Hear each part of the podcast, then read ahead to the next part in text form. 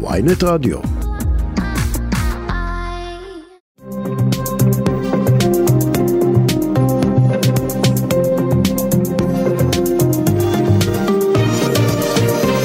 עכשיו ב-ynet live, שרון קידון. בוקר טוב, שמונה וארבע דקות. בוקר טוב לכם, יום רביעי, העורכת שלנו טס גדות, המפיקה יובל כהן, טכנאי שידור נדב ברכה, אנחנו איתכם עד השעה תשע. אה, הזמן לא רב אחרי שפרצה לחיינו הצעת הפשרה של בית הנשיא אתמול בערב, על אף בקשת נתניהו מבני גנץ לדבר בלי תנאים ולהגיע להסכמות. גנץ עונה לו, לא סומך עליך. אין עם מי לדבר, ואנחנו נעסוק הרבה בהצעת הפשרה הזו. אה, חבר הכנסת אביחי בוארון, הליכוד, בוקר טוב לך. חבר הכנסת אביחי בוארון? טוב, אנחנו ננסה לשדר, כמובן לחדש את הקו איתו. אז אה, אותם מגעים חשאיים שניהל הנשיא הרצוג במטרה להביא להסכמות סביב המהפכה המשפטית, ככל הנראה עלו על סרטון, חלקם חושבים שמדובר בכלל בספינט לקראת הנסיעה אה, לניו יורק והכוונה להיפגש עם הנשיא, עם נשיא, הנשיא ביידן, ואחרים חושבים שזו הצעת פשרה אמיתית, ואנחנו חידשנו את הקשר. חבר הכנסת אביחי בר-און, הליכוד, בוקר טוב לך. בוקר טוב שרון לך ולמאזינים. נשמת לרווחה אחרי נאום גנץ? תאר לך שהוא היה אומר, כן, אני מושיט יד בחזרה? לא, תשמעי, אה, בואי נהיה כאילו פחות ציניים. אה, לא לגמרי לא ציניים, אבל קצת פחות. תשמעי, אנחנו כולנו באמת באמת רוצים להגיע לנוסחה מוסכמת, לנוסחה שהכותרת אה, שלה תהיה פשרה. כולם מבינים, כולם, שלא נקבל ולא נגיע אז הנה קבל, לא נגיע, ולא נכון למלא את כל תאוותנו. אבל יחד עם זה, צריך אה, אה, לבוא לציבור כולו, בדגש על הציבור שלנו, שמצפה לתיקון במערכת המשפט, עם פשרה אמיתית. אה, פשרה אמיתית שגם אנחנו נוכל לחיות איתה, וגם האופוזיציה תוכל לחיות אבל איתה. אבל יש פשרה, יש פשרה על השולחן, מה אתה חושב עליה? תראי, מה שמוצג עכשיו בתקשורת אני חושב שאי אפשר לכנות אותו פשרה, בגלל שזה בעצם הנצחת המצב הקיים.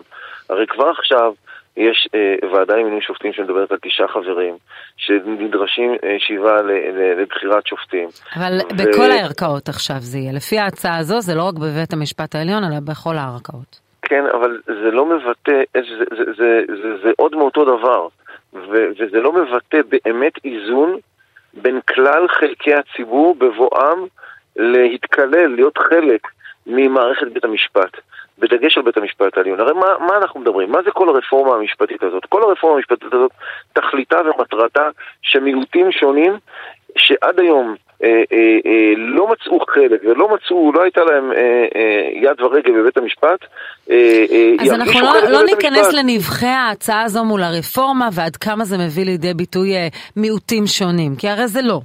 אף אחד לא עוסק בכמעט, מדברים על גיוון שהוא גיוון פוליטי, ובאמצעי הזה קודם כל נכנסים לוועדה לבחירת שופטים, אנחנו רואים קודם כל כשאנחנו רוצים... שרון, על... אני, לא יודע מה, אני לא יודע מי זה מדברים, אבל אני מדבר על גיוון כזה שהציבור החרדי ירגיש חלק מבית המשפט, והציבור המסורתי ירגיש חלק. הציבור השמרני על פלגיו ירגיש חלק מבית המשפט. נכון להיום יש משבר אמון עמוק בינו לבין בית המשפט, ואת יודעת מה? כמחוקק. זה דבר שהוא לצנינים בעיניי, וצריך לאזן באופן הזה שיהיה אמון גדול בבית המשפט העליון. אז הצעד הראשון שעשיתם ביטול עילת הסבירות לא מביא את זה לידי ביטוי, אבל בוא נשים את זה שנייה בצד. אז נכון. מה שאני מנסה להבין מה קורה בליכוד היום, אז למעשה נוצרו שני אגפים, כי אני רואה את ההודעות של ניר ברקת ושל גלנט, אני רואה, אני רואה כן הודעות שתומכות, אה, ושל אקוניס, שתומכות לחלוטין בהצעה הנוכחית של נתניהו. איפה אתה לא עומד? איפה אתה לא עומד? אני אגיד לך בשני דברים. א', ברמת הפרט, א', ברמת הכלל ואחרי זה ברמת הפרט. ברמת הכלל כולנו רוצים להגיע לפשרה. פתחתי בדברים האלה. ואני אה, אה, מזדהה עם כל מילה והודעותיהם של ברקת, גלנט ואקוניס ואחרים שתומכים בהגעה לפשרה. אבל הם תומכים גם במתווה הזה. אני מצטרף לאמירה, אף אחד לא יודע מה המתווה הזה, את יודעת, זה לא נכון להתייחס למתווה הזה כשאתה לא רואה את כל הנוסחה כולה. למחצה לשליש ולרביע, אתה מסתכל על הדברים והם חלקיים לגמרי. יכול להיות, אגב, יכול להיות שיש הסכמה על אה, אה, כך שייבחר נשיא שמרני. זה משנה את כל התמונה. ויכול להיות שההסכמה הזאת לא מונחת על השולחן, יכול להיות שהחלק הזה בנוסחה לא מונח על השולחן. אבל ממה שראית, כשראינו, אתה יודע, את, את הסעיפים שכן התפרסמו, אוקיי? שמדברים על הרוב של שבעה מתשעה בכל הערכאות, של ריכוך ביטול עילת הסבירות. אז תגידי, איפה פה הפשרה? איפה פה הפשרה? איפה פה השינוי? איפה פה הבשורה? ש, שהחקיקה של ביטול עילת הסבירות נותרה. העובדה שצריך רוב של שבעה אה, מול תשעה ולא חמישה אה, רוב רגיל אה, בערכאות שונות, אה, שיש הקפאת חקיקה ולא גניזת חקיקה, יש כאן אה, שרון, אז אני אגיד לך, אז אני אגיד לך, אז אני אגיד לך מה, מה זה, למה זה אותה גברת בשינוי אדרת, שבעה מתוך תשעה, בגלל שנכון אה, להיום, לימין, כשהימין בשלטון, אין לו say בוועדה למינוי שופטים למעט שלושה נציגים, שני שרי ממשלה וחבר כנסת אחד. אה, אה, ההיסטוריה מלמדת למעט תקופה אחת נקודתית, פרט שאינו מעיד על הכלל, בימי איילת שקד ואפי נווה, לשכת עורכי הדין הולכת בצורה מסורתית כלומר, עם בית המשפט, כשאומרים... ועם, ועם, רגע, ועם המחנה הליברלי, וזה בסדר, זה, זה, זה מה שהיה עד היום, אבל זה נתן מציאות מובנית שהימין כשהוא בשלטון, המחנה השמרני כשהוא בשלטון, יש לו שלושה, שלוש אצבעות מתוך שש, וכשהוא לא בשלטון יש לו אחד מתשע. כלומר, בלי אז, שינוי אז, הוועדה אז, לבחירת אז, השופטים, בעיניך אין, אין פשרה. שינוי הוועדה, לא מה שכרגע מציעים. בלי מציאת איזון נכון, ויש הרבה מאוד ורסיות שמונחות על, השול, על השולחן. בלי מציאת איזון כזה שנותן ביטוי למיעוטים גדולים להיות חלק בוועדה למינוי שופטים, לא ברמה מקרית, אלא ברמה מהותית.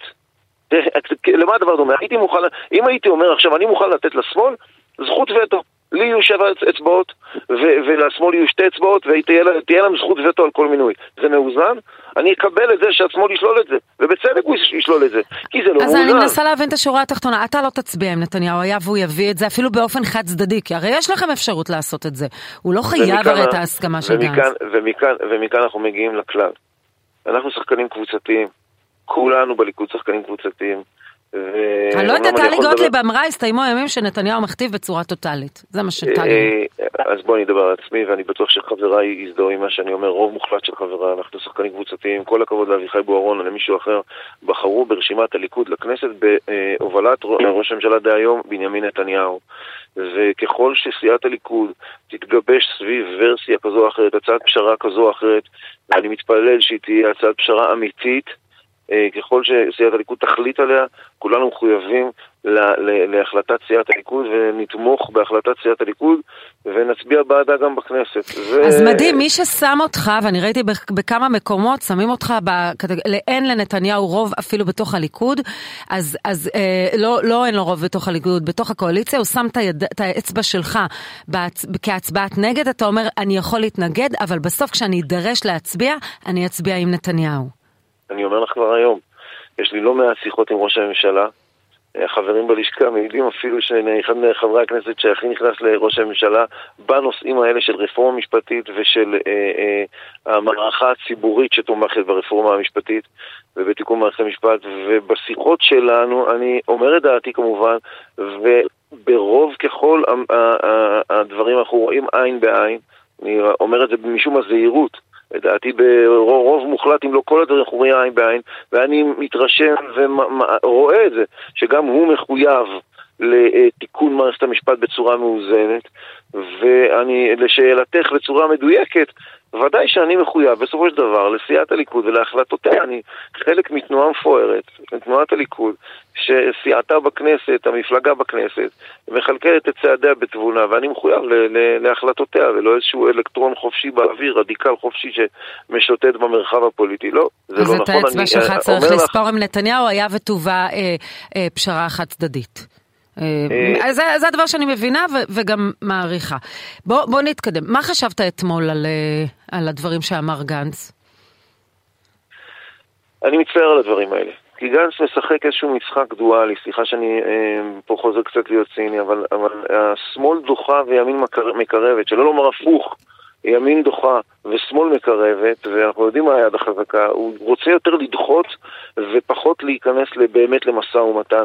הוא מצד אחד אומר, אני, אה, צריך, אנחנו צריכים לנקוט בצורה ממלכתית ולחתור לפשרה, מצד שני הוא אומר, אני לא נכנס לחדר, אה, לחדר ולא רוצה לפתוח במשא ומתן אמיתי. אתה יודע, אתה יודע הרקורד לא מעט... שלו עם נתניהו והאמינות של נתניהו הוא קצת בעייתי, אתה יכול להבין שהוא חושש להאמין לו, אדם שנכווה כבר ברותחין, נזהר בצוננין. ו... זה ו... נכון, זה נכון, אבל אין מה לעשות, המשחק הפוליטי, השוק הפוליטי הוא שוק סגור עם שחקנים קבועים מראש, ואתה צריך להתנהל בצורה המיטבית עבור עם ישראל עם אותם שחקנים פוליטיים. אז יש ערבויות פוליטיות, הוא, הוא לא מאמין שזו הצעה אמיתית, הוא חושב שזה נועד לאותת לוושינגטון, הנה אני, אני מציע הצעת פשרה, והוא לא רוצה להשתתף במשחק הזה. אני אומרת למצב, כי אני חושבת שהצעת הפשרה הזו היא הצעה טובה, ו, ויש בה הכל חוץ מדבר אחד, היתכנות. זאת אומרת, יש בה, ההצעה הזו מצוינת. אם היא הייתה עניינית על השולחן, אני חושבת שהם היו מאמצים אותה. העניין הוא שהם מעריכים שאין לה היתכנות, ש, שהליכוד לא יתמך בה, שהקואליציה נסחבת על ידי uh, איתמר בן גביר וסמוטריץ', ושנתניהו מציע אותה um, מהפה לחוץ רק כדי לאותת לאמריקאים שהוא הציע הצעת פשרה. שהוא לא באמת מתכוון. הצעת הפשרה הזאת, אני, נתחיל בציון שנתת להצעת פשרה, הצעת הפשרה הזאת, כמו שהוא עכשיו, אני, אני בטוח שיש פרטים שאנחנו לא רואים אותם, אבל ככל שמנציחים את המצב הקיים בוועדה עם מינוי שופטים, היא לא כל כך טובה, כי היא לא מביאה בשורה לעם ישראל, היא לא נותנת, אני, אני רואה את הקולות בשטח שצפים אליי ו- ואומרים, אם אין, אם אין תיקון בוועדה למינוי שופטים, איך אתם רוצים שנרגיש חלק מהדבר הזה? אה, ציבור, לא, לא, לא מעט אנשים אה, פונים אליי ב- ב- באמירה הזאת, ואני מבין את הדבר הזה, אני מבין את הסנטימנט הזה. אנשים רוצים להרגיש חלק, אנשים רוצים שיהיו להם נציגים סביב שולחן מקבלי החלטות בוועדה למינוי שופטים, שמוקרן ברבות השנים לכל מבנה ו... כן, אבל זה, לא, זה לא אומר השתלטות פוליטית. על, הוועדה לבחירת שופטים. אין, אף אחד לא מדבר על השתלטות פוליטית, שרון. אף אחד לא מדבר. את יודעת, ההצעה הכי טובה שאני שמעתי עד היום זה חמישה אנשים מהאופוזיציה, חמישה נציגים של הקואליציה, כולל משפטנים מקצועיים בתוך הדבר הזה. זו אחת ההצעות שעלתה, זה עדיין התערבות פוליטית בוועדה, ויריב לוין בכלל לא, לא תומך בזה. ועוד, יריב לוין תומך בהצעה הזאת, ועוד אלמנט שאומר שאי אפשר לקבל רוב בפחות משש אצבעות, זאת אומרת רק שש אצבעות הם אלה שללמדך שאתה לא רוצה ללכת לקצוות ולהביא שופטים שהשמאל לא יכול לחיות איתם או שופטים שהימין לא יכול לחיות איתם. וככה אתה בונה בית משפט מאוזן, בית משפט שכולם מרגישים חלק ממנו. זאת הצעה מאוד מאוד טובה, הלוואי שתתקבל, היא גם מונחת על השולחן אגב אה, וכולם ירגישו נוח איתה למעט הטענה שיש פה פוליטיזציה של בית המשפט, אין פה פוליטיזציה של בית המשפט, בסופו של דבר זה הציבור, מה זה פוליטיזציה? הציבור צריך להרגיש חלק מבית המשפט המשפט. הפוליטיקאים זה לא שם גנאי לאנשים רודפי שררה או משהו כזה או אחר. זה אנשים שבאים לשרת את הציבור. אני מאמין שכלל האנשים... הם באים לשרת את הציבור, רואה... אבל הם מדיחים אדם מקצועי ברשות הדואר כשזה לא נוח להם ורוצים למנות חברים, והם רוצים למנות כל מיני פעילים פוליטיים, והם רוצים לדאוג שיתקבלו החלטות. כשאנחנו חושבים על התערבות פוליטית בוועדה לבחירת שופטים, זה הרי גם קשור למשפט נתניהו. כלומר, יש כאן חשש לשיקול הדעת של הפוליטיקאים, וצריך לרסן אותם. ובלמים. לכן המשימה שלנו היא לשרטט איזונים, נוסחה שתגבש איזונים ובלמים, שאי אפשר להוזיל את בית המשפט ולמנות חברי מרכז לצורך המחשה לשופטי בית משפט עליון. אנחנו לא שם. גם בליכוד, גם בשמאל יש אנשים כרגע אתה אומר לו שם, גם לא אמור להיות מינוי מקצועי של אדם מקצועי במשרד מקצועי, גם אם הוא מינוי אמון, לא אמור להיות של אה, פעיל פוליטי, וגם זה קורה. זאת אומרת, יש זליגה של המינויים הפוליטיים, והיא יכולה גם להגיע לשם. אנחנו גם ראינו אחד מהשמות שדיברו על בית המשפט העליון, זה אדם ש, שעל פניו בוועדה מקצועית לא היה יכול לעבור, לא ניכנס לשמות כרגע, ו, והוא כן, הוא מקורב, אז, אז אולי הוא מתאים לבית המשפט העליון. זה יכול להגיע, והמטרה הייתה בעצם למנוע את זה, אבל כרגע זה לא על הפרק, כרגע הפשרה הזו בכלל לא מדברת על התערבות מהסוג הזה. אה, ואני חייבת להגיד שמדבריך אני מבינה, ואני ככה נסכם את השיחה, זה שמי שסופר אותך עם טלי גוטליב ואיתמר בן גביר, באלה שיצביעו נגד הצעת הפשרה, טועה, כי אתה תצביע עם נתניהו, היה והוא יחליט ללכת על זה חד צדדית, ובעיניי זה מאוד מעניין. חבר הכנסת אביחי בור. אני חוזר על מה שאת אומרת בהקשר הזה, זה נכון. נכון. חבר הכנסת אביחי בוארון, הליכוד, תודה רבה. ואני רק אסיים וננצל את הבמה הזאת כדי לקרוא לחבריי מהאופוזיציה בדגש על בני גנץ. בואו למשא ומתן, אי אפשר לפתור את הבעיה הזאת בצורה אחרת. עזבו את כל רעשי הרקע. תודה רבה לך. תודה רבה תודה לך, לכם, שלום, חבר שלום. הכנסת בוארון. אה, ממתין, נדב גלאון ממובילי כוח קפלן, שלום לך. בוקר טוב, שרון.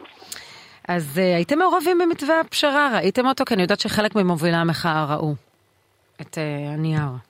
אני בשלב מסוים, בשלב מאוד uh, מתקדם נאמר זאת, היו דיבורים כאלה ואחרים עם חלק מהאנשים שמעורבים במחאה. אה, אני חייב לומר שיש אה, אה, קונצנזוס ותמימות דעים שמדובר בתרגיל הונאה של נתניהו, שאסור לקבל אותו. המתווה הזה הוא, הוא מייצג שיח שאולי היה רלוונטי לחודשים פברואר-מרץ, אבל אנחנו כבר בחודש ספטמבר ואי אפשר אה, לבוא ולהתייחס לאירוע הזה אה, בצורה רצינית ולקבל אותו. אז בוא נחלק כי- את זה לשתי, לשניים, ההצעה עצמה לבין ה- מה שאתה אומר זה ממילא תרגיל הונאה וספין, אבל ההצעה עצמה, בפני עצמה, זו פשרה שאפשר לקבל? ממש לא, כי ההצעה עצמה היא למעשה מכניסה את ישראל למסלול הסלאמי הפולני. אנחנו אה, נדחה חלק מהחקיקה וניתן אור ירוק לשורה של חוקים ויוזמות אה, מסוכנות מאוד. הרי אמרתי קודם שאנחנו לא בחודש מרץ. הממשלה בחודשים האחרונים גיבשה 225 חוקים ויוזמות אה, שתכליתם הפיכת ישראל לדיקטטורה, למדינה אה, שהדמוקרטיה בה היא בכאילו, התקשורת החופשית לא קיימת והמרכיב הדתי, כמו בטורקיה, משתלט על המדינה.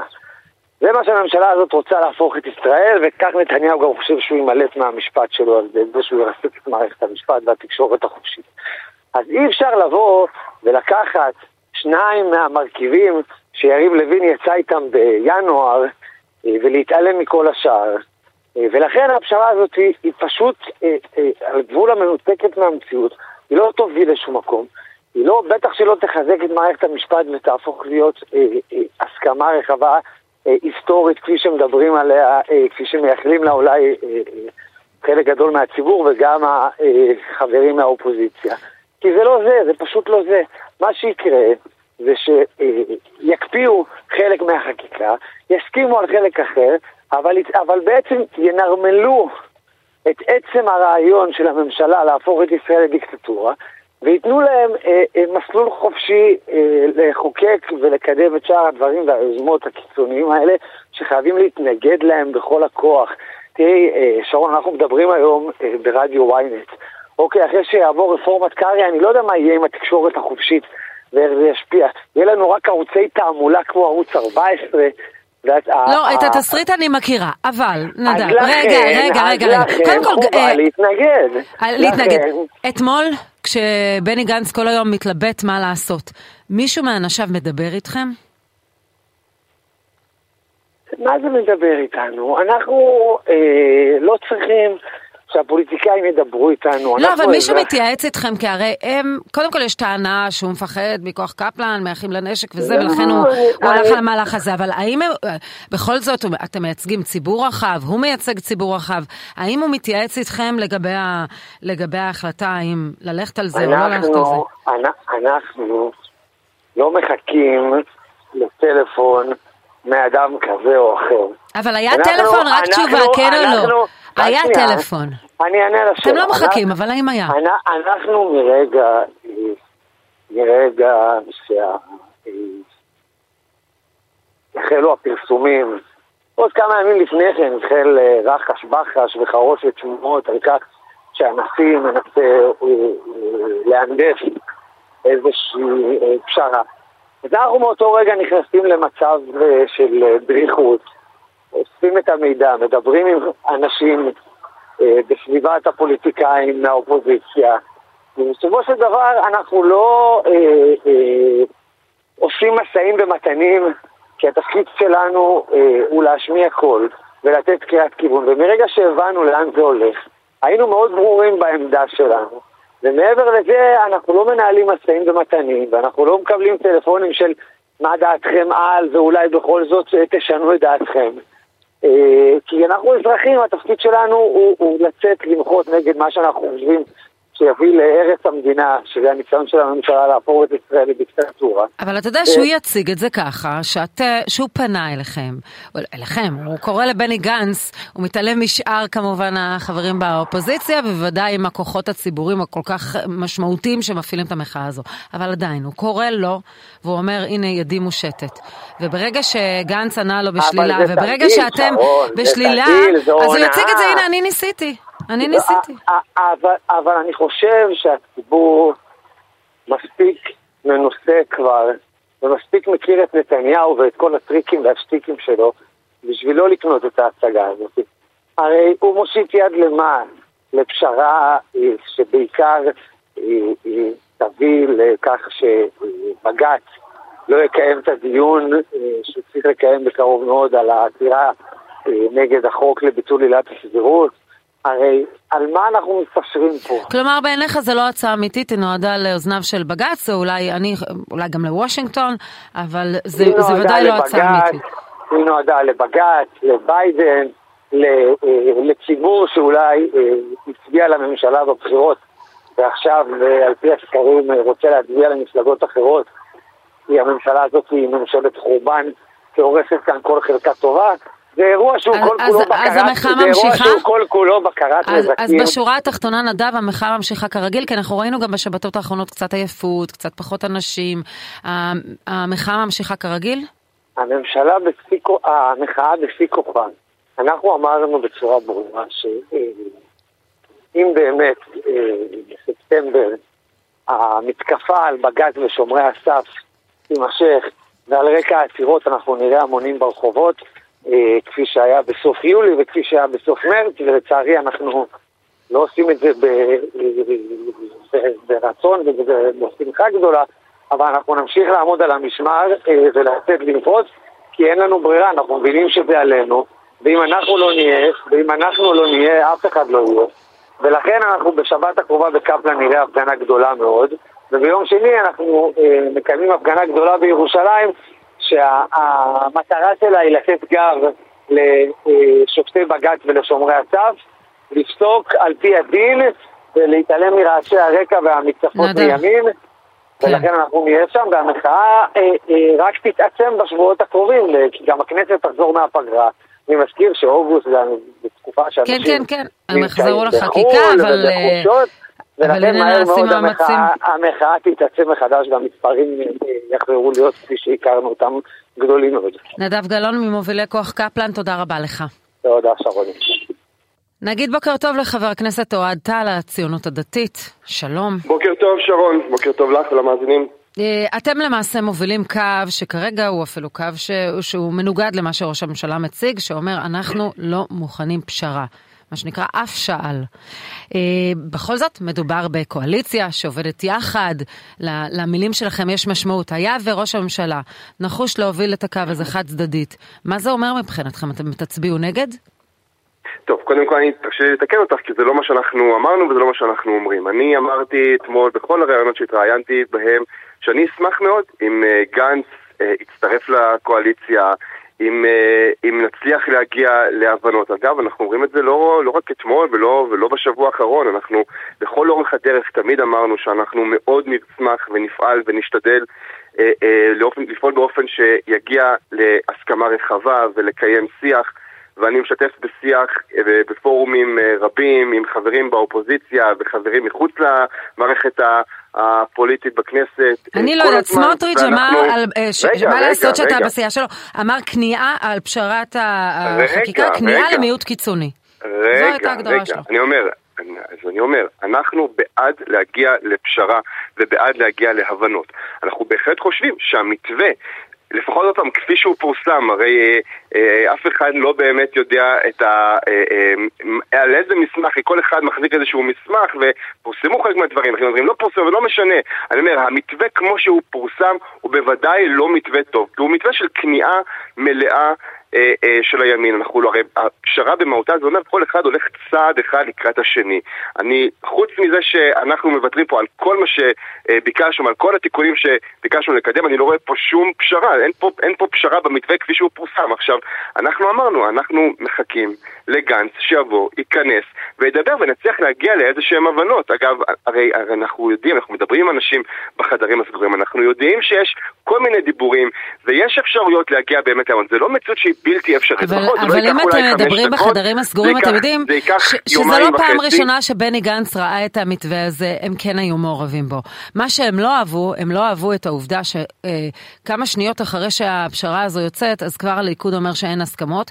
כבר אתם מודיעים שזו כניעה, וכבר אמר אה, איתמר בן גביר שאת האצבעות שלו אל תספרו עם, ה, עם הצעת הפשרה הזו. כלומר, הם מבינים שזו לא הצעת פשרה אותנטית, אמיתית, אה, זה, ו, וגם לא סומכים על נתניהו. אז זו הסיבה, לא כי הצעת הפשרה לא ראויה בעיניהם. לא, אז אני שוב פעם אומר, זה לא נכון, אני מציע להקשיב טוב למה שאנחנו אמרנו. אנחנו אמרנו, אנחנו בעד פשרה, אנחנו בעד הניסיונות, אנחנו מחזקים את ראש הממשלה בניסיונות להגיע להבנות, ואני גם שמח מאוד שהנשיא מנסה לדחוף את הדברים האלו, אבל צריך פשרה שהיא... כל אחד הולך צעד לקראת השני, כמו שכולם אהבו להגיד פה לכל החודשים האחרונים כל הזמן. אם יש מישהו אחד שינצח, אה, אז כולנו נפסיד. אז בדיוק, אסור שיהיה צד אחד שינצח. אני לא מבקש לנצח ולהכריע את הצד השני, אני מבקש שהצד השני לא, לא ישאף אה, ולא יפעל להכריע ולנצח את הצד שלנו. אבל כשאתה מסתכל על הקואליציה... אני גם, אגב, כן. שנייה, שאני גם אמרתי, אני חושב שבאמת, אה, אני חייב להודות, אני קמתי היום בבוקר...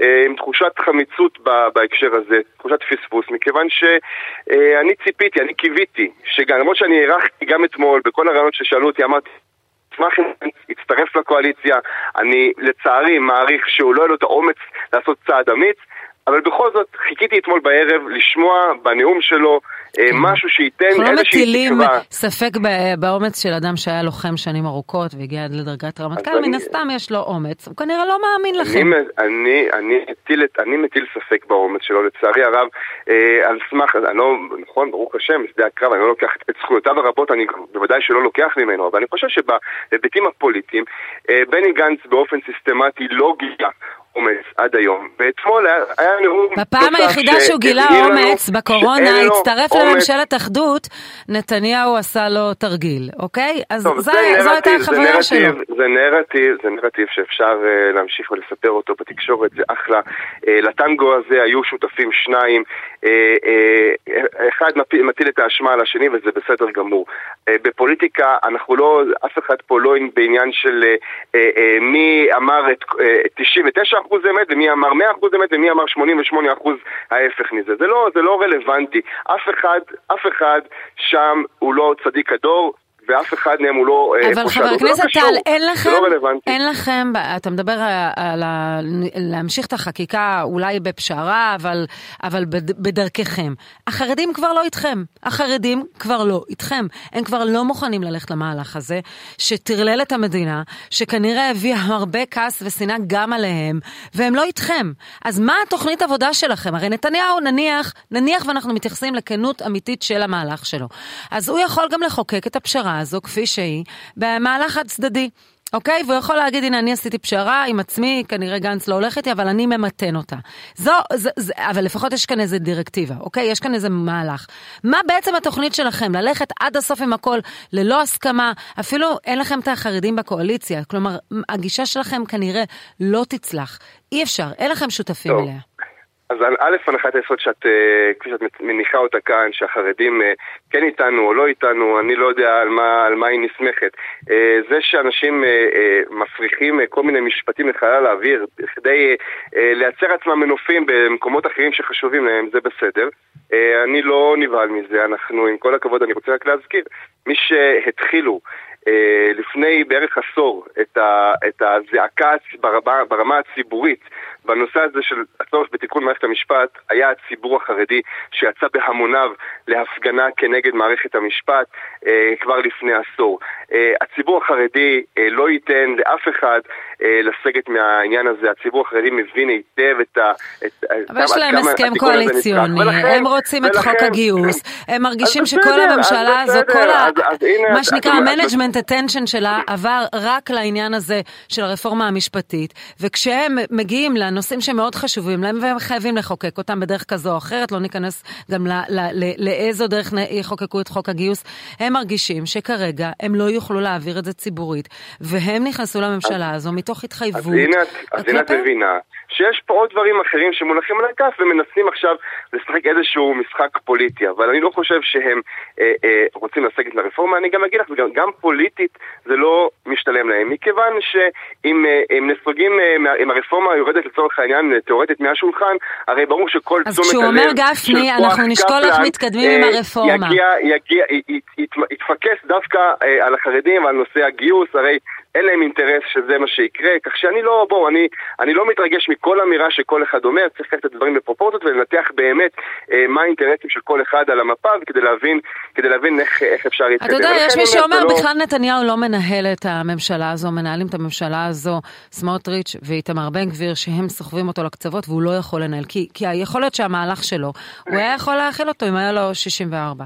או אפילו קצת פחות. בסדר, עוד פעם, אז אה, הרבה אנשים אומרים הרבה מאוד אמירות uh, מגוחכות. ראש הממשלה נתניהו, תאמינו לי, אני מאחל uh, להרבה מאוד אנשים להגיע לחצי מהגיל שלו עם חצי מה, מהכוחות שיש לו היום. Uh, והפעילות שלו וההובלה שלו את, ה, את המהלכים. ובסדר גמור, אז אולי יש כאלה שפחות אוהבים את מה שהם רואים, יש כאלה שזה, אז מנסים אה, אה, בכוח אה, להפיל את זה על כל מיני אה, אה, תירוצים כאלו ואחרים. אבל בסדר גמור, אני לא רואה את ראש הממשלה כ, כמי שלא מוביל, ראש הממשלה מוביל, אנחנו אגב לא תמיד מסכימים עם כל דבר שהוא מוביל אה, ומקדם, אנחנו... אה, אה, לא תמיד אוהבים כל דבר, אבל בסדר גמור, זה הוא ראש הממשלה, אנחנו מכבדים את, אה, את מקומו בוודאי, אנחנו אה, פועלים בכוחותינו, וזה לגיטימי שאנחנו נשמיע את קולנו. אתם עדיין מאמינים שהממשלה הזאת תוכל לקיים את הרפורמה המשפטית, המהפכה המשפטית שאתם מאמינים בה? אנחנו על אף ההתנגדות הציבורית, על אף הקולות בתוך הקואליציה. תראי, עוד פעם, ההתנגדות הציבורית, יש באותה מידה לפחות, ובעינינו, בעיניי הרבה הרבה יותר, יש, אה, צור, יש דרישה ציבורית שנקדם את התיקון. הרי אנחנו ראינו רק בשבת האחרונה. מה המשמעות של הדבר הזה? אנחנו ראינו בשבת האחרונה. מה קורה כש... מערכת משפט אה, אה, אה, פעם אחר פעם פוסלת מתווים אה, לפתרון של בעיה חברתית אדירה שקורית פה במדינת ישראל בנושא של המסתננים, ואיך זה מתפוצץ? כי כשבית המשפט יש לו אפס אחריות על ההחלטות שהוא מקבל... גם לממשלה יש אחריות, מדובר, בשני, מדובר לא, באירועים שקשורים למעצר, למעצר את... של, של uh, מהגרים בלתי חוקיים, ומדובר בנושא חוק הפיקדון, עדיין יש מדיניות ממשלתית שצריכה להוביל את זה. זה בית המשפט נגע בשתי נקודות בתוך התהליך, אבל אנחנו חייבים לסיים, חבר הכנסת אוהד טל, הציונות הדתית. תודה רבה לך. יום טוב. יום טוב. חברת הכנסת אפרת רייטן העבודה, בוקר טוב לך. בוקר טוב, שרון. מה חשבת על הדברים של בני גנץ אתמול? האמת ששמעתי רק חלקית את הדברים, כי השתתפתי באירוע למען הדמוקרטיה בשוהם. אה, בשורה התחתונה שאומר אין עם מי לדבר. תראה, האמת שאני התראיינתי גם uh, אתמול אחר הצהריים, ואמרתי, אני חושבת פחות או יותר את אותו דבר. זאת אומרת, הקשבתי, עליתי לראיון ביחד עם חבר הכנסת בוארון, שאמר, אני נגד, וגם ראש הממשלה נגד. וזה היה נשמע לי קצת תמוה, אבל זה מה שהוא אמר, ושמעתי את טלי גוטליב, ושמעתי עוד אחרים, כולם נגד. טוב, היום היה לו גוון נגד. קצת אחר, דיברנו איתו הבוקר, היה לו גוון אה, קצת אחר. טוב, אז, אה, אז בכל מקרה, אתמול אה, הדברים היו מאוד ברורים מקרב אפילו חברי הליכוד, אני לא מדברת על סמוטריץ' ובן גביר, אני לא מדברת אפילו עליהם. אנשים מתוך הליכוד עצמו שאמרו, אנחנו, אנחנו נגד. אז סביר להניח שמה שאמר אתמול בני גנץ בהקשר הזה, הוא צודק. אני חושבת שבסוף, בואי נעשה רגע איזה ניתוח. יושבים, אמורים לשבת שני צדדים להסכם, אז צד אחד יש לו עבר מפוקפק בקיום הסכמים, את זה אנחנו כבר יודעים. אבל מעבר לזה, האם ההצעה שלו היא אמיתית? האם באמת הוא רוצה לקדם את ההצעה? אולי זה רק נראות של תהליך, נראות של הצעה. אנחנו יודעים שאפילו מעצם הנראות הוא מרוויח, הצד הזה מרוויח אה, בגלל המשבר החוקתי, בגלל הבג"צים, בגלל ההזמנה או לא הזמנה ל... אה, על הבית הלבן, בגלל סעודיה וגם בגלל חוק אז הבעיה היא בעיקר עם כנות ההצעה, עם ההיתכנות שלה או עם ההצעה? כי בואי נסתכל על ההצעה ו- ותגידי לי, ובאמת את אה, משפטנית וישבת הרבה בוועדת חוקה על העניין הזה, הצעת הפשרה הזו היא הצעה טובה. הצעת הפשרה הזו כרגע היא כותרות בלבד. ולכן קשה מאוד להתייחס, אני בטוחה שאת חתמת על איזה הסכם אחד או שניים בימי חייך, וישבת וקראת היטב גם את האותיות הקטנות. כן, כרגע זה לא מפורט כמובן, כפי שזה יוצא בתקשורת. ולכן, כן.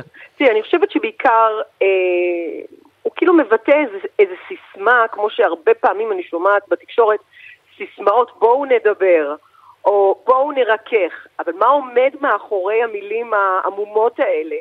כאן אנחנו נכנסים הרי לבעיות מאוד מאוד גדולות. אבל נניח ריכוך של ביטול עילת הסבירות. אבל מה זה ריכוך? רוב של שבעה, אה, אה, מדברים על איזושהי אה, מתכונת של החלטות ממשלה שמאושרות על ידי הכנסת, חלק מהדברים שמעתי, אבל... אז אנחנו... חלק מהדברים אנחנו לא יודעים, ולכן זה קשה מאוד לבוא ולהגיד, I do, אני מסכימה להצעת הפשרה. תראי, אני... אבל אי אפשר לדעת מהם הפרטים אם לא, אם לא יושבים. בדיוק. אם לא בדיוק. יושבים אני, גם. אז, אז, אז לכן צריך להיות פה כמה סימני שאלה. התחלנו מזה שאמרנו, אין לו בכלל אה, מחנה מאחוריו. זאת אומרת, ראש הממשלה אה, מצד אחד היה מתווה, במשך יום שלם הכחיש אותו, אחר כך אה, בני גנץ התייחס להכחשה שלו ולזה שאין לו מחנה מאחוריו, והוא לא מצליח להביא 61 אה, אה, מנדטים או 61 חברים, ואז הוא קיבל אה, קיתונות של אה, אה, נאצות, ראיתי מדוברות הליכוד, בני גנץ שהוא לא ממלכתי, ואפס בממלכתיות, ועוד כל מיני מילים כאלה מטופשות. ולכן אני חושבת שמדובר כאן באמת במעין ניסיון, וסליחה שאני אומרת, אבל זה, אבל זה באמת ניסיון נואש של נתניהו, ואני מתחברת בהחלט גם לפרשנות שעמיתתכם, אה, מורן אזולאי, היום פרסמה בידיעות אחרונות, שמדברת על כך שבעצם אחד הדברים שהכי מטרידים את מנוחתו של ראש הממשלה הוא הדיון בנבצרות, בחוק הנבצרות. הייתי בוועדה הזו, זו ועדה מיוחדת שקמה בכנסת כדי לתקן את חוק, אה, חוק יסוד הממשלה, שימנע בעצם להדיח או לשים את ראש הממשלה במצב של נבצרות, וזה הדבר שהטריד את מנוחתו בצורה שאמרתי, זה לא נורמלי, זה קצת אפילו אולי מתכתב היום עם המאמר של תומאס פרידמן על הממשלה הלא נורמלית. כן, היה שם משהו לא נורמלי בהתייחסות זה פשוט הטריד את מניחותו בצורה בלתי רגילה, הם נכנסו לאיזה אמוק של דיונים שלכן גם... כלומר, אין בעינייך בכלל הצעת פשרה, זה איזשהו אמצעי מיגון למנוע נבצרות מראש הממשלה. אני חושבת שזה נראות, את מבינה? כן. זה בעצם נראות, נראות של תהליך, נראות של הנה, תראו, אנחנו מאותתים. לבית הלבן, אנחנו מאותתים לבג"ץ, אתם יכולים... אבל זה לא סוד שבמפלגת העבודה את הצגת את הצעד שיותר רוצה לדבר. כי נכון. כשתשבי בחדר ותראי את כל הפרטים של ההסכם, יכול להיות שתגידי, אולי זה, זה הסכם טוב. עצם ההימנעות, ובצד השני בעבודה, מרב מיכאלי שהציגה יותר את וגלעד קריב אולי, אה, ובצד השני מרב מיכאלי שהציגה עמדה שאומרת, לא מדברים, לא מאמינים לו, לא רוצים. השאלה אם את חושבת כאן שהיה מקום, כי אה, בכל זאת לשבת לשמוע את הפרטים. הפרטים? תראה, אז אני מניחה, וככה אני, את יודעת, יש לי אפילו יסוד סביר, שזה יותר מלהניח, שאנשי המחנה הממלכתי היו מעורים בפרטים, הרי הבנו שהיה נכון, נכון, הם היו מעורים בפרטים, כן. אז אם הם היו מעורים בפרטים ודחו את ההצעה, אז צריך לשאול אותם מדוע. הם לא דחו אותה לדעתי על רקע ההצעה העניינית עצמה, הם דחו אותה על רקע זה שהם לא מאמינים לנתניהו. זאת אומרת שהם מרגישים... יכול להיות. לא כשיוצאת הודעה של הליכוד, כשיוצאת הודעה של הליכוד, ממש בסמוך לדליפת הצעת הפשרה, וההודעה הזו אומרת לא הגענו לשום הסכמות, אז יש תחושה שכאן... שזה שוב כן. הגענו לרגע הזה של חוסר האמינות בין הצדדים, וכל אחד מאשים את השני. תשמעי, זה לא עובד. אני מוכרחה לומר באמת...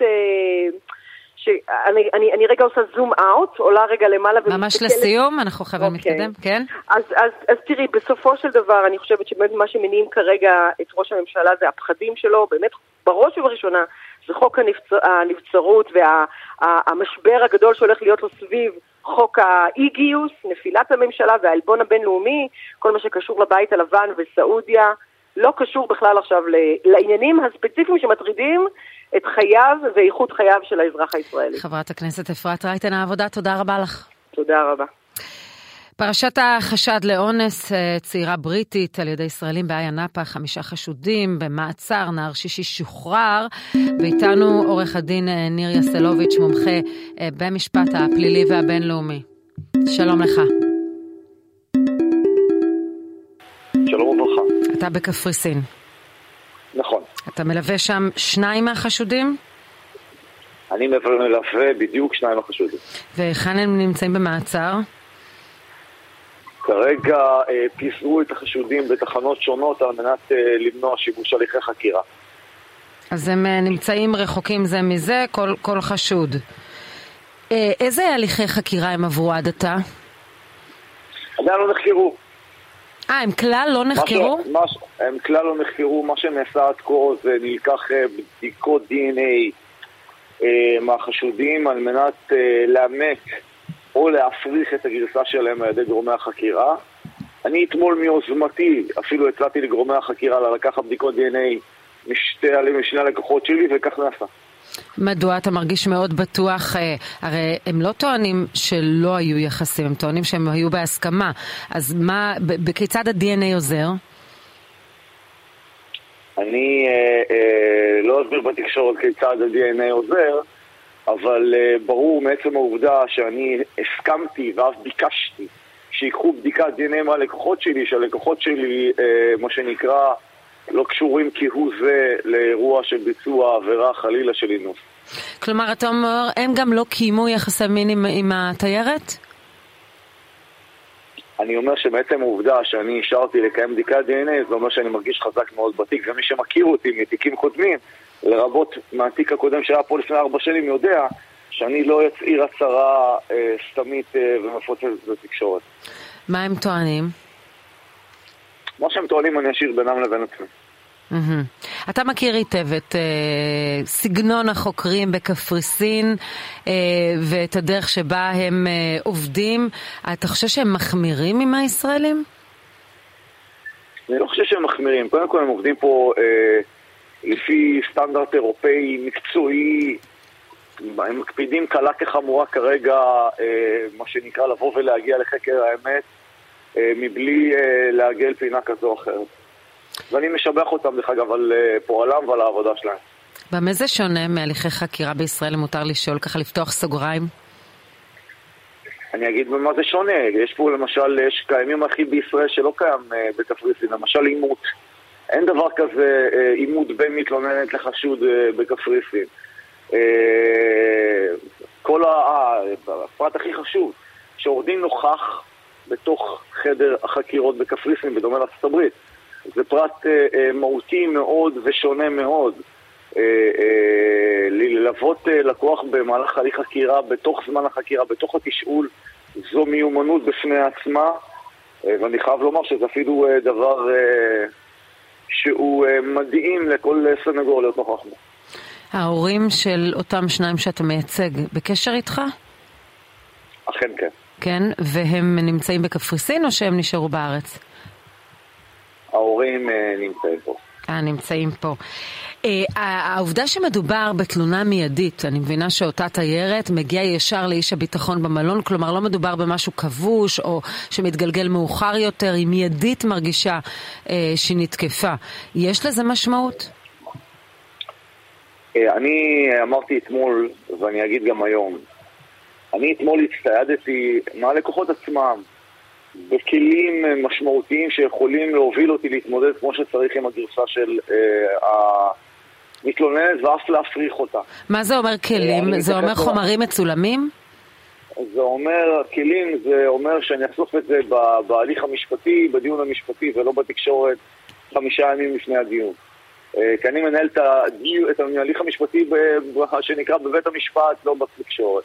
רק אני אומר שאם לא היו לי את הכלים האלה אתמול, אני לא הייתי ממשיך לייצג אה, בתיק הזה, ואני לא הייתי מקלקל הצלחות קודמות שלי. אתה סמוך ובטוח שהם לא ביצעו את העבירה. אכן כן. העובדה שמדובר במלון שבו יש אמצעי צילום אה, וייתכן שיש אפילו תיעוד של האירוע המשותף בבריכה, הדבר הזה יכול אה, למעשה להפריך את, את הגרסה שלהם, או שאתה בטוח שזה לא ישנה את התמונה? בדיוק הפוך, זה יכול לאמד את הגרסה שלהם. כי אם המתלוננת אה, טענה שהיא נלקחה בכוח לתוך החדר, ואותה מצלמה של המסדרון תוכל להוכיח ההפך, שהיא נכנסה מרצונה אה, לתוך החדר, אז כמובן שזה יאמת ולא יפריך. מה הם אומרים לגבי השהות שלהם בבית המעצר, לגבי היחס אליהם? קודם כל היחס אליהם הוא יחס אה, תקין, אין שום טענה. אה, סך הכל באמת, כמו שאני אומר פה, המדינה, אה, קפריסין מתייחסת באופן מקצועי, הייתי אומר אפילו ג'נטלמני כלפי כל אחד מהאסורים מבחינת הכבוד שהם מקבלים מסרט החקירה. ובתוך אותם חמישה שהם uh, כולם עצורים, אתה מייצג את השניים שאתה סמוך ובטוח שהם uh, נקיים מהאירוע הזה, גם האחרים להערכתך? או שמדובר פשוט בחלק שהשתתפו וחלק שלא השתתפו? שרון, אני לא אתן דיאגנוזה כלפי uh, הלקוחות שאני לא מייצג. מבלי כמובן להביע עמדה כזו או אחרת, אני פשוט לא מייצג וזה לא רלוונטי מבחינתי. Mm-hmm. אני עוד פעם אומר, ואני מתכוון לכל פסיק ממה שאני אומר. אני מייצג לקוחות שאני סמוך ובטוח שאני יכול, מה שנקרא, להחזיר אותם חזרה ארצה, לאחר שלא ידבק בהם אבק של ראייה אה, כנגדם. וההצהרה הזאת היא הצהרה שאני מתכוון אליה ואני מתכוון גם לקיים אותה. Mm-hmm. אתה יודע, זו, זו כבר שאלה אישית לסיום ולא, ולא משפטית. גם אם הם אה, נקיים מהעבירה והם ישוחררו, כמו במקרה הקודם שהיה באיה עדיין אנחנו מדברים על אירוע שבאמת, אה, אפילו ברמה המוסרית הוא מיותר. זאת אומרת, האם, איך אתה הרגשת בפעם הקודמת שהחבר'ה הצעירים הגיעו לארץ והתקבלו בקבלת פנים כזו חגיגית ושמחה? אמ, הרגשת עם זה בכל זאת איזושהי בעיה? אני לא אכנס לאיך הרגשתי, רק דבר אחד אני יכול לגלות, וגם אמרתי את זה אחרי הפעם הקודמת. לפני שהנערים חזרו בפעם הקודמת ארצה, אני אמרתי להם, אה, כשנפגשנו ממש דקות לפני שהם עלו לטיסה, לחזור ארצה, מה שנקרא, באופן אה, מכובד, מבלי אה, לקיים פסטיבלים בדומה למה שמכבי תל אביב זכתה בגבעי אירופה. זה פשוט נראה לי לא במקום, בלי קשר כמובן, חלילה, למרות שהם באמת לא ביצעו שום עבירה פלילית. אז וזה מה שקורה שלא מקשיבים לסנגור, שכנראה יש לו ניסיון יותר משנה-שנתיים בתחום וקרוב ל-20 שנה, אז עושים טעויות. כן. אה, ולאיך שאני הרגשתי, אני אשאיר את זה ביני לבין אשתי לבין משפחתי. אני חושבת שהתשובה ברורה. עורך הדין ניר יסלוביץ', מומחה במשפט הפלילי והבינלאומי בקפריסין, תודה רבה לך. תודה שם.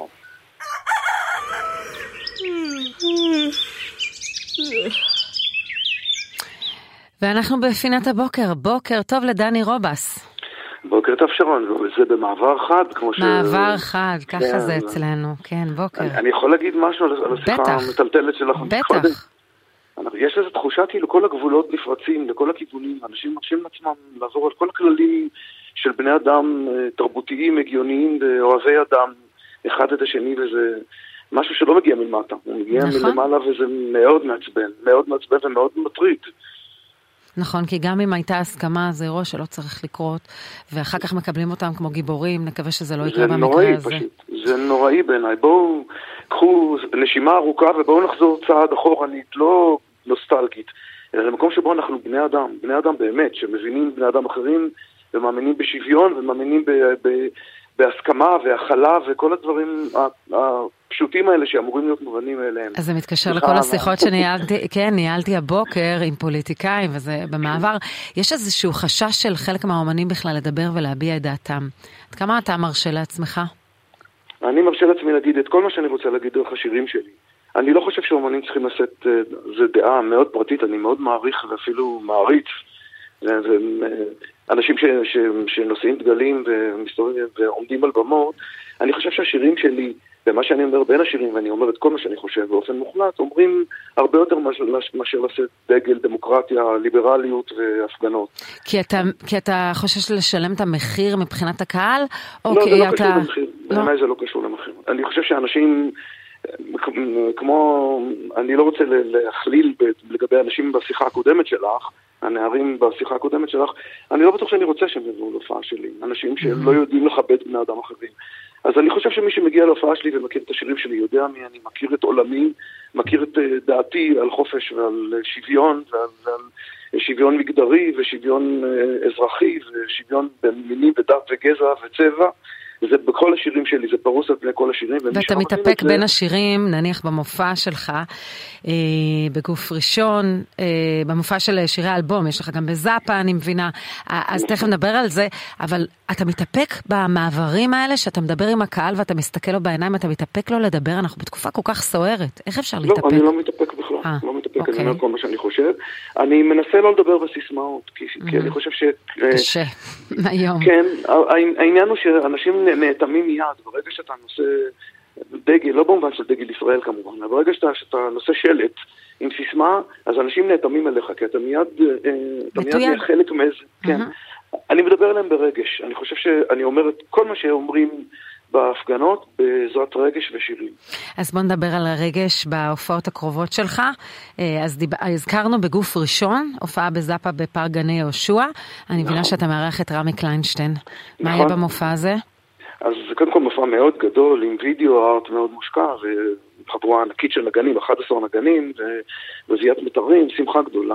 אני מבצע את כל השירים של הגוף ראשון, שהוא אלבום מתחילת שנות ה-90, אלבום שאני מאוד אוהב, הוא יקר לליבי. וגם יצא- הקהל מאוד אוהב. כן. כנראה שכן, זו הפעם השנייה שאנחנו עושים כמעט סולד אאוט במקומות כאלה גדולים, של 1,500 מקומות. זה אלבום שיצא אחרי בדרך אל האושר, ואיך הוא שר, שהיו הצלחה ענקית, וכאילו זה אלבום שהיה קצת בצילו, למרות שהוא מאוד הצליח, ואני, יש בו משהו נורא אישי ומאוד, אפרופו המשפטים הקודמים שאמרתי, מאוד אישי ומאוד רגשי ומאוד כזה מנסה להבין את אה, נפש האדם ולהכיל אותה. ואני נורא שמח לשיר את השירים האלה שלא שרתי הרבה מאוד שנים. ואיתם כמובן את כל השירים האחרים, האלבומים האחרים, ורמי הנפלא. הוא באמת אה, כן, איש מוכשר ביותר. השילוב בין שניכם זה באמת שילוב ש... שעושה כל כך טוב. בחול המועד סוכות אני מבינה שאתה הולך דווקא לכיוון צלילי ילדות בתיאטרון נכון. חולון. אוי, זה פסטיבל מקסים שכבר הופעתי בו פעם אחת עם איזה מופע של שירי ביטלס שעשיתי, ואני נותן במה ראשונה גם לילדים שלי המתוקים, לנעמה ואלון, שבמופע של הביטלס אה, הקריאו, קראו את כל התרגומי השירים, ועכשיו הם ישירו איתי ממש, זה מופע של כוורת. כלומר, אבא לוקח את הילדים לעבודה, זה ווין ווין. ממש ככה, כן, למרות שלא חופש גדול, אבל זה חופש אה, סוכות. יוצא. אז הם מקסימים והם מוכשרים בטירוף, ואנחנו נשאיר כולנו, ואני והילהיל גם, זוגתי האהובה על הבמה את אה, ביום ובלילה של כוורת, ואני שר עוד כמה שירים של כוורת ועושה כמה מערכונים, וזה שירים כל כך יפים. נהדר. ומתי ההופעה הזו מתקיימת? אמרת חול המועד סוכות, אבל... בתחילת אוקטובר, ב- תחילת אני- אוקטובר. בשלושה באוקטובר, אם אני זוכר נכון זה שלושה באוקטובר. כן, צלילי. ילדות, אז אנשים יכולים נכון. לגוגל יש שם ולראות. עוד מופעים יפים. כן, אתה יודע, זו פינת בוקר, אז יש לנו גם קצת מסורת. אה, אני חייבת לשאול אותך איך נראה הבוקר שלך בדרך כלל. אני קם מאוד מוקדם בבוקר, כי יש לי ילדים קטנים שלומדים בבית ספר ואני מסיע אותם לבית ספר. אני קם, אני גר בגליל, במקום שנקרא כפר קיש ליד הר תבור, ואני קם בבוקר לציפורים. מצייצות ולריחות של דשא ולאווירה של בוקר, לריחות של כפר, אני נורא אוהב את זה, זה... אני לא טיפוס אורבני. באופי, וזה אחד הדברים הטובים שעשיתי בחיי, המעבר לחיי כפר. אני עושה קילומטראז' גדול כל הזמן. זהו, להופעות. אתה צריך לנסוע ולחזור, כן. אני אוהב לנסוע, אבל אני מקשיב לתוכניות רדיו, אני מקשיב לפודקאסטים, אני מקשיב למוזיקה, זה שווה. אתה צורך אקטואליה, או שבעיקר פודקאסטים מאוד. ש... אה, כן? לצערי, כן, אני מאוד צורך, אני מאלה שצריכים לדעת וכל הזמן לגבש דעה בהתאם למה שווה, אז אני מקשיב להמון המון אקטואליה, וככל שעובר הזמן, אני מרגיש שאני צורך מזון לא בריא כשאני צורך אקטואליה, אבל זה לא באשמת אבל אקטואליה. אי אפשר בלי, אתה אומר. לא, אי אפשר בלי בעיניי. אי אפשר לחיות, לא, אתה דווקא מתאר בכפר קיש את הפסטורליה, ויש לך את המוזיקה שלך, אז למה אתה צריך את זה? כי זה העולם שמסביב.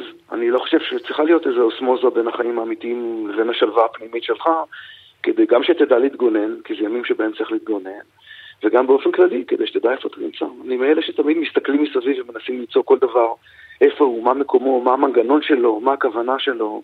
אני ככה בנוי, כנראה בגלל זה אני כותב שירים. ואתה עדיין כותב.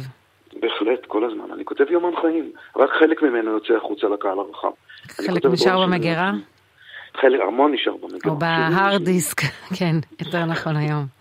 אתה באמת כותב כותב, או כותב, כותב, כותב, כותב. לא מדפיס ולא מחשב. לא מדפיס. ולא מחשב? מה שנקרא רושם, המשמעות האמיתית של רושם שמשתמשים בה היום בהטיות לא נכונות. ממש ככה, כן. השיר. שרשמתי, כן. הפעם זה אמיתי. אז אני רוצה שנספיק את צלילי הסיום את מקומות, את השיר שלך שיצא לאחרונה, אבל אנחנו רק נזכיר שבחול המועד סוכות, לשירי כוורת, פסטיבל צלילי ילדות בתיאטרון חולון, אתם מוזמנים, אה, וספר לנו על מקומות, ואנחנו נתחיל לשמוע את הצלילים, נדב ייתן לנו אותם ברקע. זה שיר על ילדותי הרחובותית, מקומות, זה המקומות, אני, זה כי, לכאורה שיר שכאילו יש בו נוסטלגיה של מקומות ישנים, אבל אני לא חושב שהוא נוסטלגי. בגלל שאני חושב שכל העבר שאנחנו מתרפקים עליו הוא בדרך כלל דרך רק להעיר את איפה שאתה נמצא עכשיו. אני מאלה שמאמינים שכל הטוב עוד לפנינו, שהדברים המוארים עדיין לפנינו, שמתוך האפלה הזאת יצא משהו טוב. זה כל כך חשוב לשמוע את זה עכשיו, כן, אינשאללה, כן. אמן ואמן. אמן ואמן. אז מקומות ברקע, נמשיך לשמוע אותו. דני רובס, תודה רבה. בוקר מקסים שיהיה לך, בהצלחה. תודה רבה, שרון. גם תודה. נודה לצוות שלי, לעורכת טס גדות, למפיקה יובל כהן, לטכנאי שידור נדב ברכה. מחר תהיה כאן מורן אזולאי. בוא נשמע את דני רובס עד uh, סוף השעה. אחרינו מבזק. תודה רבה. ושם נוכל לחזור